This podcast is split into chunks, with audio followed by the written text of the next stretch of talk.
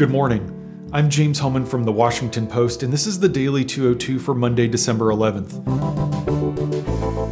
In today's news, UN Ambassador Nikki Haley says the women who accused President Trump of sexual misconduct should be heard. North Korea could be building a biological warfare program. And the investigation into Russian meddling may be looking at a Greek connection.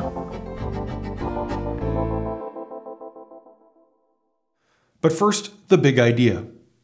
Alabama's desire not to be embarrassed may be the best thing going for Democrats. There is a stark class divide in the Alabama Senate race, which is tomorrow. It's larger than the gender gap, and it crosses party lines. White collar folks who graduated from college are significantly more likely to defect from GOP candidate Roy Moore than blue collar, non college educated people. This country club set cares far more about the state's national reputation and its effect on the business climate. No one highlights this divide better than Richard Shelby. Alabama's senior senator cast an absentee ballot for an unnamed Republican write in candidate, and he's now made multiple television appearances to say that he cannot vote for Moore. He said on CNN Sunday, quote, I think Alabama deserves better. The senator's criticisms, which are now being featured prominently in television ads by Democratic candidate Doug Jones, have created a permission structure for Republicans to defect especially as the White House goes all in for Moore.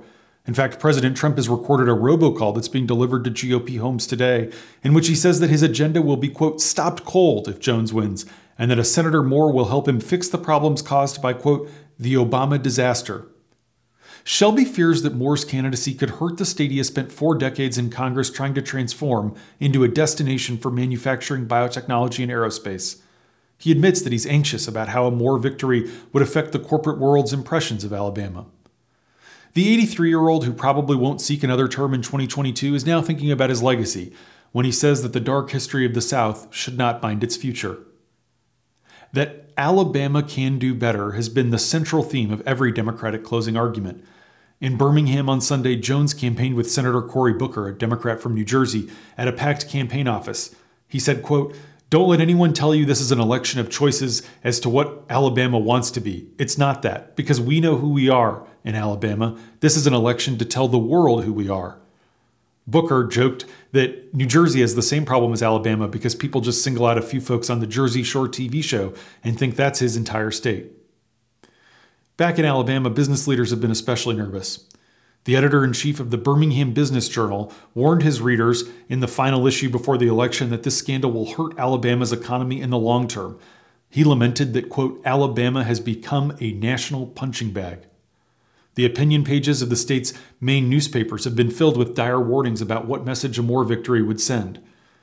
This has also been a major theme during interviews with swing voters across Alabama last week, especially younger people. To be sure, Alabama has long had a defiant streak, and Moore still leads in most polls ahead of tomorrow's election, but the race remains too close to call. And that's the big idea. Here are three other headlines that should be on your radar. Number one, UN Secretary Nikki Haley said on CBS's Face the Nation yesterday that the women who accused Trump of touching or groping them without consent should be heard.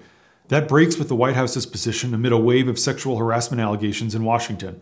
Trump Press Secretary Sarah Huckabee Sanders has said that the administration's position is that all of the women who have accused Trump of misconduct are lying, and that the American people settled the issue once and for all by electing Trump despite the accusations last November. Meanwhile, three Democrats, including Cory Booker from New Jersey, Bernie Sanders from Vermont, and Jeff Merkley from Oregon, have now urged Trump to follow Senator Al Franken's lead and consider resigning. That's not going to happen. Number two, U.S. intelligence officials are worried about Pyongyang's recent biotech gains. North Korea is acquiring machinery that could be used to build an advanced bioweapons program, from factories that could produce microbes by the ton to laboratories specializing in genetic modification. Kim Jong un's regime is also dispatching its scientists abroad to seek advanced degrees in microbiology. U.S. analysts say North Korea could quickly surge into industrial scale production of biological pathogens. They say such a move could give the regime yet another weapon with which to threaten neighbors or U.S. troops in a future conflict. It could also deter the U.S. from intervening or ordering a first strike. Number three, Before pleading guilty in Bob Mueller's Russia investigation to lying to the FBI, George Papadopoulos, a former foreign policy advisor to the Trump campaign, sought out pro Russian officials in his ancestral homeland of Greece. It was in Athens where he found a close ally in the pro Russian Greek defense minister. Thanks to that defense minister, Papadopoulos received access to officials at the highest level of the Greek government. Many of those officials shared links to Russia. Greek politicians and analysts say that it makes sense that Papadopoulos went through Athens to build up pro Russia ties. Whether that's how it actually happened may be a subject of Mueller's investigation. And that's the Daily 202 for Monday, December 11th. Thanks so much for listening. I'm James Hohmann, and I'll talk to you tomorrow.